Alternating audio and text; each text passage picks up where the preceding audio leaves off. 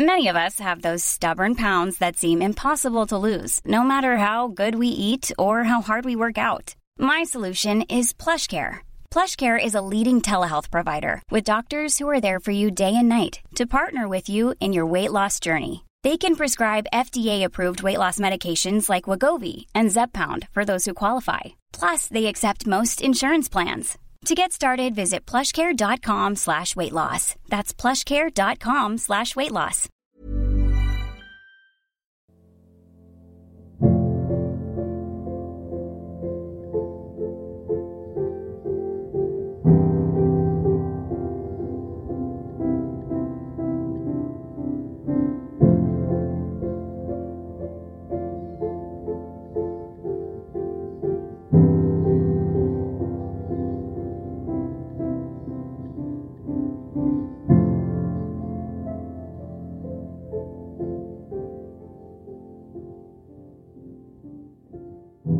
Det är ju nästan ett underbetyg till, eh, till samhället här. För att vi kan läsa i förundersökningen att polisen har varit involverade.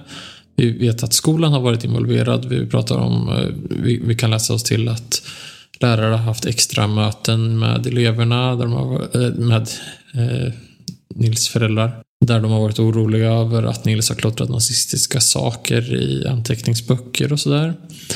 Eh, lärarna säger där också att föräldrarna inte tar till sig det här, de här problemen som finns. Så polisen har reagerat, skolan har reagerat, myndigheter har reagerat, alltså SOS har, eh, har reagerat eh, på att det är någonting som inte är bra med Nils. Och det är någonting som inte är bra med, eh, med hans hemförhållanden. Det är de larmen. Alltså FBI har varit inne här och reagerat på att det är någonting som inte är bra med Nils. Ändå så, så inträffar det här. Mm. Och precis innan det här inträffar, eller precis bara någon månad innan det här inträffar så är ju Nils har ju Nils innan sommarlovet varit på skolan med kastknivar. Mm. Eh, och när lärarna då har frågat honom, för att polisen kommer ju dit såklart och tar knivarna och sånt, men lärarna frågar Varför han har haft de här knivarna? Ja, precis. Varför han har haft den så, så har han sagt att för att det känns bra. Mm. Så det, det är ju väldigt många, alltså säger man på svenska, i, på engelska säger man in retro perspective. Alltså i... I retrospekt. Ja, så. alltså så, om vi tänker, om vi tänker nu senare Mm. så är det väldigt många varningsflaggor som har kommit upp. Ja, visst. Absolut. Han har redan klivit över den tröskeln att han kan beväpna sig och gå till sin skola. Och det här med att han har högerextrema åsikter är någonting som är välkänt på skolan också. Och det är en skola där det finns väldigt mycket invandrare. Eh, är folk i alla fall med invandrarbakgrund. Nils är ju ganska ambivalent i sin högerextremism kan ju jag tycka. Eh, I och med att han har vänner med, eh, med invandrarbakgrund. Eh, han har vänner som är muslimer. Men i förhör så säger han att han har väldigt, har väldigt stora problem med, med muslimer. Han eh, eh, Eh, säger ju att han idoliserar eh, Adolf Hitler. Eh, den, den stor ledare som gjorde väldigt mycket bra saker under andra världskriget. Men samtidigt så har han vänner som är av judisk härkomst. Han säger i förhör också att det var dåligt att det var så många judar som mördades under förintelsen. Och sen framför allt, han är inte svensk själv. Nej, precis. Alltså, det är ju, det är ju så konstigt. Liksom. Jag har så svårt att greppa det. det är, tittar man på bilderna som finns i förundersökningsprotokollet från hans rum och från vad han har skrivit på den här masken som vi pratade om innan och på vapnen och sånt. Alltså det är nästan som att det har blivit något slags maniskt beteende. Alltså på, på... Han klottrar väldigt mycket på sin, eh, sina väggar och sådana saker. Ja, precis. Hela väggen, väggarna är fullt med klottrade med rasistiska grejer. Hans datorbord är ju helt inristat med olika rasistiska mo- motiv. Och, eh, alltså så. och det, det, där blev jag också helt chockerad. Bara, har inte föräldrarna sett detta? Mamman säger att hon, hon har skadat sig så hon kan inte fysiskt gå upp på, där, på, då, på andra våningen eller vad det nu är i det här rummet där. Men pappan, alltså när, när Ja, man han kollar, säger han säger ju att, att sist jag var där var i juli. Mm. Så går man inte in på sitt barns rum på en hel månad. Jag, jag förstår inte det. Alltså, tycker det känns så konstigt att man bara liksom... Det är som att man har... har nu blir det här kanske en konstig liknelse, men att man bara så har slängt in ungen på sitt rum som Harry Potter där under eh, trappan och sen bara låtit det vara. Alltså så. Ja, ja visst. Och alltså Nils skriver ju också mycket saker på sin dator. Han har skrivit ett manifest inför, eh, eh, inför det här dådet. Han skriver eh, att han han förklarar sin ideologiska ståndpunkt och sin nazistiska övertygelse och där skriver han att jag vet att jag inte är vit. Men vi ska ändå arbeta för att de här 14 eh, orden de går ut på vi ska bevara vårt folk och säkra framtiden för våra barn eller någonting sånt där. Eh, mm. Eller vi ska bevara vårt vita folk eller någonting yeah. sånt. Så, så att han, han värnar om Eh, den ariska rasen på något sätt, precis som en, eh, en nazist skulle göra. Samtidigt som han brottas med det faktum att han själv inte är arier då, mm. men att han ändå står upp för den här övertygelsen. Det är väldigt Eh, eh, han är väldigt splittrad och det kan kanske ha sin förklaring i att han är 15 år. Man har kanske inte stenkoll på allt vad man tycker och tänker. Nej, precis. Alltså kollar man på eh, de bilder som finns där man har gjort, man har gjort en mobiltömning och allting. Alltså det är väldigt mycket sånt så kallad shitposting. Eh, och det skriver han ju mycket i sina i, i olika citat han har skrivit på väggarna och sånt att man ska fortsätta keep shitposting. Vad är shitposting? Shitposting är väl, alltså det är ett samlingsbegrepp men det handlar lite om att man typ gör olika memes om typ olika nazistiska grejer eller typ memes om eh, hemska terrordåd. Och, alltså att man postar skit helt enkelt på nätet. Och så ja. sitter folk och skrattar lite åt det. Mm. Eh, man kan väl säga att man postar grejer som inte riktigt är politiskt korrekta. Mm. En annan sak som slår mig i förundersökningen gällande just Nils är att det kommer fram två stycken väldigt, väldigt olika bilder kring hur han fungerar socialt. När man förhör lärarna som har någonting med Nils att göra i en skolkontext så säger de att Nils har ledaregenskaper. Att det är många som vill vara som Nils. Som ser upp till honom. Som eh, eh, han har hög status på skolan. Samtidigt så ger föräldrarna en helt annan bild. Där, eh, de, deras bild är ju inte alls likadan. Nej, vad säger de då? Men att han är ganska mycket enstöring, att han bara sitter på sitt rum och spelar dator. Eh. Han har inga egna vänner. Det kommer aldrig någon... Eh, det har aldrig varit någon vän som har varit hemma hos honom. Nej, precis. Men samtidigt så säger ju föräldrarna också att han har en jättebra vän. Eh, men som under de senaste åren eh, har slutat umgås med. Och man kan hinta lite att det handlar om för att den här vännen inte är vit arier, om man säger så. Mm. Han har haft en annan vän också på en annan ort vars mamma har klivit in och sagt att eh, hon inte vill att den här att hennes son ska umgås med Nils. Sådana saker. Men eh, ja, han, han gör bra ifrån sig i skolan också, eller har gjort eh, sen så har han liksom hamnat i någon situation där han har haft väldigt fina betyg och eh, sen börjat skolka så har de ju såklart droppat ner då. Den här mamman som du precis nämnde, det kommer ganska mycket i förundersökningsprotokollet också. Men, men det framkommer att hon har varit i, inte kanske i nazistiska kretsar, men hon har varit ett så kallat maskrosbarn och vet vad det här är när, man, när tonåringar börjar bete sig på det här sättet, vad det kan leda till. Mm. Och därför så säger hon ju då till sin son att det här är inte bra.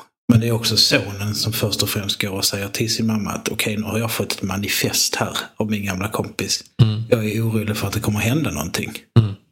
Ja, för att Nils eh, varnar ju faktiskt och mm. berättar vad det är han tänker göra. Och där är det ju vissa som, som, som eh, redan där blir lite skraja men de tänker också att okej okay, han har sagt så sjuka grejer innan så att jag tror inte det kommer hända. Nej. Det händer, dådet händer. Och det drabbar både lärarna, det drabbar de som eleverna på skolan. Det drabbar minst sagt den som faktiskt, den läraren som faktiskt blir huggen. Mm. Men det drabbar också egen familj. förhören med Nils syster, han har en stora syster, så framkommer det ju ganska mycket att hans syster tar på sig dådet på ett sätt. Mm. Är eh, ganska hjärtskärande att läsa. Eh, klandrar ju sig själv för att hon inte kunde, gjorde någonting åt det. Mm. Ja, visst.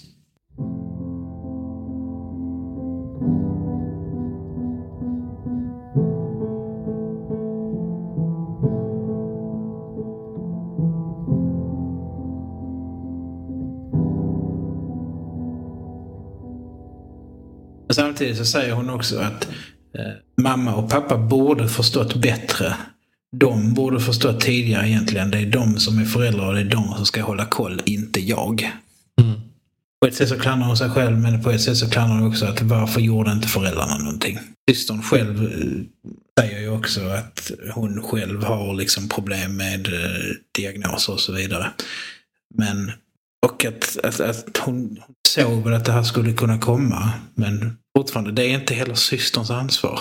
Nej, Tycker jag. klart inte.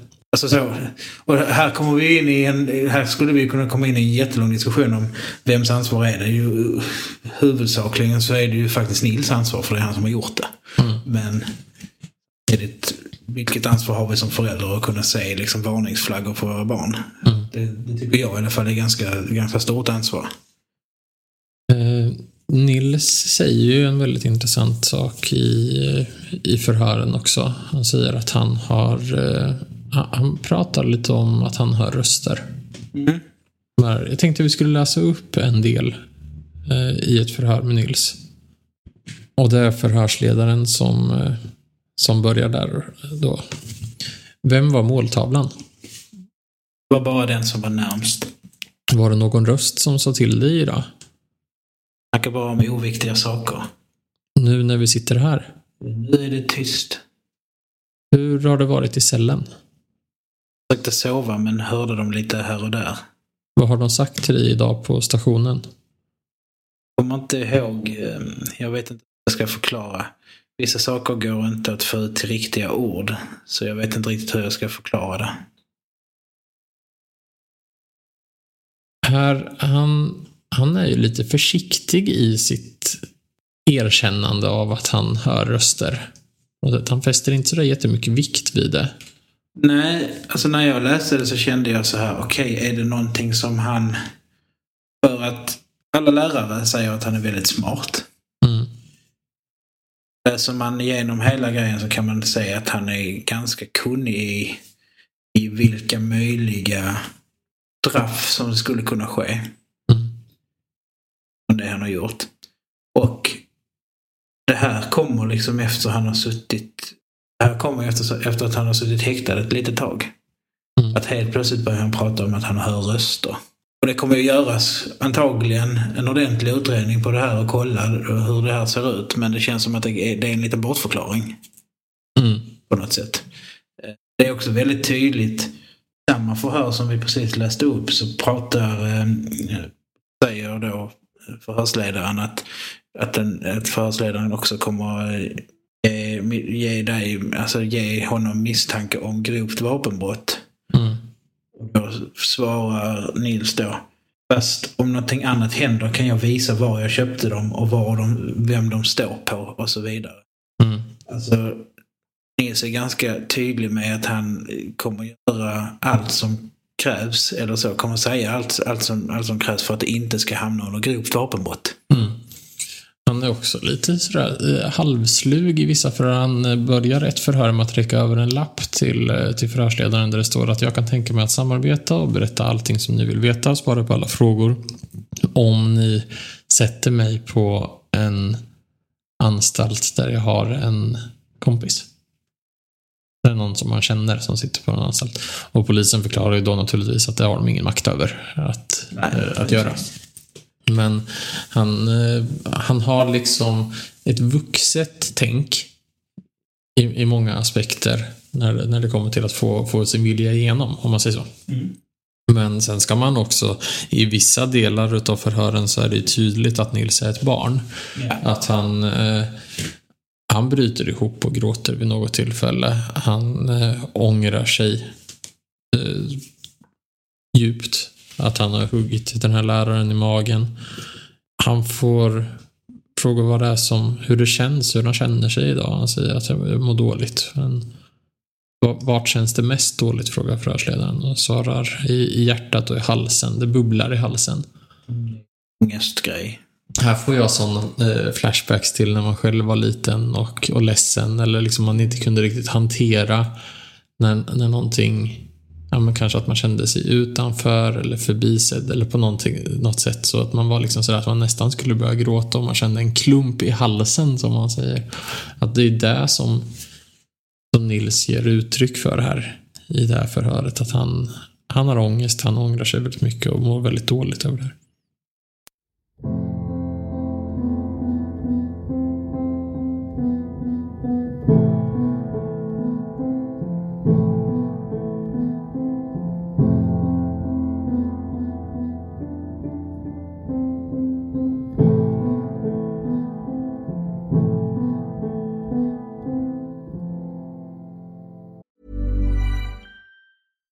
When we're on a budget, we still deserve nice things.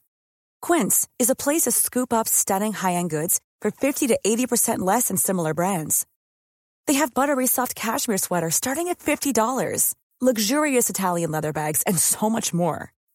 Plus, Quince only works with factories that use safe, ethical, and responsible manufacturing. Get the high-end goods you'll love without the high price tag with Quince. Go to quince.com/style for free shipping and 365-day returns. Hiring for your small business? If you're not looking for professionals on LinkedIn, you're looking in the wrong place. That's like looking for your car keys in a fish tank. LinkedIn helps you hire professionals you can't find anywhere else, even those who aren't actively searching for a new job but might be open to the perfect role. In a given month, over 70% of LinkedIn users don't even visit other leading job sites. So start looking in the right place. With LinkedIn, you can hire professionals like a professional. Post your free job on linkedin.com slash people today. En annan grej visar på att hur pass välplanerat det här var ändå. Mm. Ja, välplanerat kan man säga. Alltså det, det är planerat in i minsta detalj. Mm. Uh, att när Nils grips så har han en slags karta på armen skulle man kunna säga. Mm. Och den kartan förklarar Nils då. Det, det, finns en lapp både i hemmet och sen så den här lappen är då det som han har ritat på armen med en bläckpenna. Mm. Och då förklarar han ju vad, vad de här är. Eh, att det, det står på armen är eh, i princip en ritning av skolan och salarna i skolan. Mm. Eh, han har gjort en cirkel över en sal, rektangel över andra. Mm. Rektanglarna betyder att han inte ska gå in i det klassrummet och cirkeln betyder att han ska gå in i det klassrummet. Mm. Det finns olika skäl. Det finns att han vill eh, ha ihjäl specifika lärare. Då är det det. Han kollar ju upp också. Var är lärarna och eleverna? Alltså ja. vilka klasser är i vilka klassrum vid, vid den här tidpunkten. Mm. En grej som han säger att det finns en cirkel kring ett av klassrummen är för att det är en lärare som han vill ha ihjäl. En annan är för att han ska ha ihjäl vad han kallar för Pride-hororna. Alltså en klass där det finns många personer som stöttar eh, eh, HBTQ. Ja, precis. Det är, ju ganska, är man ju ganska emot om man har de eh, nazistiska åsikterna. Mm. Eh, Andra grejer är att det är mycket muslimer som går i en klass till exempel och då, ska, då skulle han ha. Så det är väldigt planerat. Mm. I, eh, I det här förhöret som du eh, refererar till nu så står det ju också att, eller uppger han ju att ursprungsplanen var att döda och skada väldigt många människor eh, i samband med det här eh, attentatet. Mm. Och därför så hade han planer på att eh, rikta in sig mot yngre elever elever som gick i sjunde klass. För att de skulle inte vara ett lika stort hot mot honom. Där skulle han kunna eh, skada så många som möjligt innan han blev stoppad. I ett annat förhör säger han å andra sidan att han bara stannade vid eh, att skada en person för att då var syftet uppnått. Han vill nå ut med sitt manifest och att folk ska lyssna på honom och läsa hans manifest. Och, och då räcker det med att, eh, att skada en person efter att han har huggit den första läraren i magen så blir det ganska Alltså man hör ju i ljudinspelningen att han börjar liksom så, åh nej shit, och blir lite osäker på vad det egentligen är han gör. Mm. Men å andra sidan så är han ju helt frånkopplad från verkligheten när han har den här eh, eh, öga mot öga situationen med polisen. Då är ju Nils beredd att dö. Och han berättar i förhör efteråt att han kan liksom inte redogöra riktigt för vad han tänkte eller kände i de situationerna. Utan där är han frånkopplad. Han liksom, och, och hade en sån situation inträffat eh, för Nils och han hade varit beväpnad med skjutvapen i en skola full med elever så hade det kunnat bli väldigt, väldigt allvarligt. Eftersom han... Det, det råder ingen tvekan om att Nils inte har kontroll över vad han gör i vissa situationer. Att det bara släpper liksom på något sätt.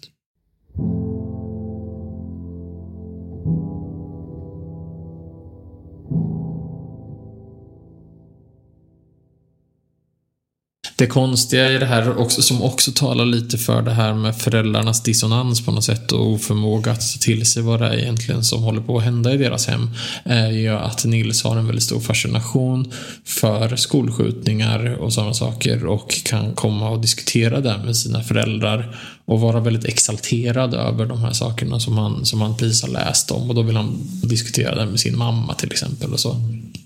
Och hon pratar om det här i förhör men jag, jag tycker att det är en väldigt knepig situation som de är i. Mamman har ju liksom på något sätt gett upp. Hon säger ju att Nils går ut på nätterna och men vad kan jag göra för att stoppa honom från det? Jag kan ju inte vara uppe hela nätterna. Och ja, nu har ju varken du eller jag behövt sätta oss i, i, i den situationen eftersom våra barn är så små. Men fan, något gör man väl när man märker att det är, nu är det riktigt på glid med ungen. Nu... Man försöker väl göra någonting. Ja. Alltså, så, tänker jag. Sen samtidigt, man kan ju inte riktigt låsa in sina barn. Men jag kan säga så här att om jag hade varit hur jag känner att tonåringar fungerar utifrån min yrkesroll och så. Mm. Jag har gått upp på det rummet och sett det rummet se ut så. Jag hade försökt ringa upp varenda jävla instans jag hade kunnat. Eh, Nils åtalas nu. Mordförsök, grovt olaga hot, flera fall. Eh, för det. Eh, och vapenbrott. Vad får man? Ja, nej. Ungdomsfängelse får man väl inte ungdomstjänst? Ja, nej, det blir ju förmodligen eh, ett fall för sociala myndigheter att man blir omhändertagen. Och han kommer ju såklart inte lida av detta i vuxen ålder för att sen så släpps man ut från detta. Förhoppningsvis kan man väl hoppas att han släpps ut med så pass mycket rehabilitering så att det inte sker Mm. så som han sa att det skulle ske. Att jag kommer fortsätta med det här Mm. när jag släpps ut igen. Den här förundersökningen präglas ju av väldigt mycket rädsla faktiskt nu när du säger det. det. Alltså de eleverna som vi läser förhör av, eh, de andra lärarna, till och med föräldrarna. Eh, Det finns ju en rädsla för att de inte kan få stopp Nils. Eh, Utan att det här är någonting som, ja, att det ligger en hotbild. Och det har vi ju sett i många förundersökningar som vi läser. Där det är ett eh, brottsoffer som faktiskt har överlevt eh, någon typ av brott och så är det ju en väldigt, väldigt stor rädsla att utsättas igen för, för den här gärningsmannen. Då. Och när det kommer till en skolattack som det här är så är det ju väldigt många människor som drabbas. Det är både elever som går på skolan, det är elever som kommer gå på skolan, eh, det är lärare som jobbar där och det är, liksom, det är en attack mot på något sätt hela samhället helt klart. Ja, absolut. Mm. Det, det märker vi bara i uh, Trollhättan. Viss tankegång kring den skolan. Det var allt som vi hade att säga om skoldådet i Eslöv. Eh, Vi eh, tackar så jättemycket för att ni har lyssnat idag. Tyckte du om det här avsnittet eller den här eh, podden så får du gärna gå in och följa oss på Instagram och Facebook och diskutera där. Eller signa upp på Patreon. Ja, precis. Tack så jättemycket för att ni har varit, med oss och lyssnat idag. Det var förundersökningspodden Dag och Acke.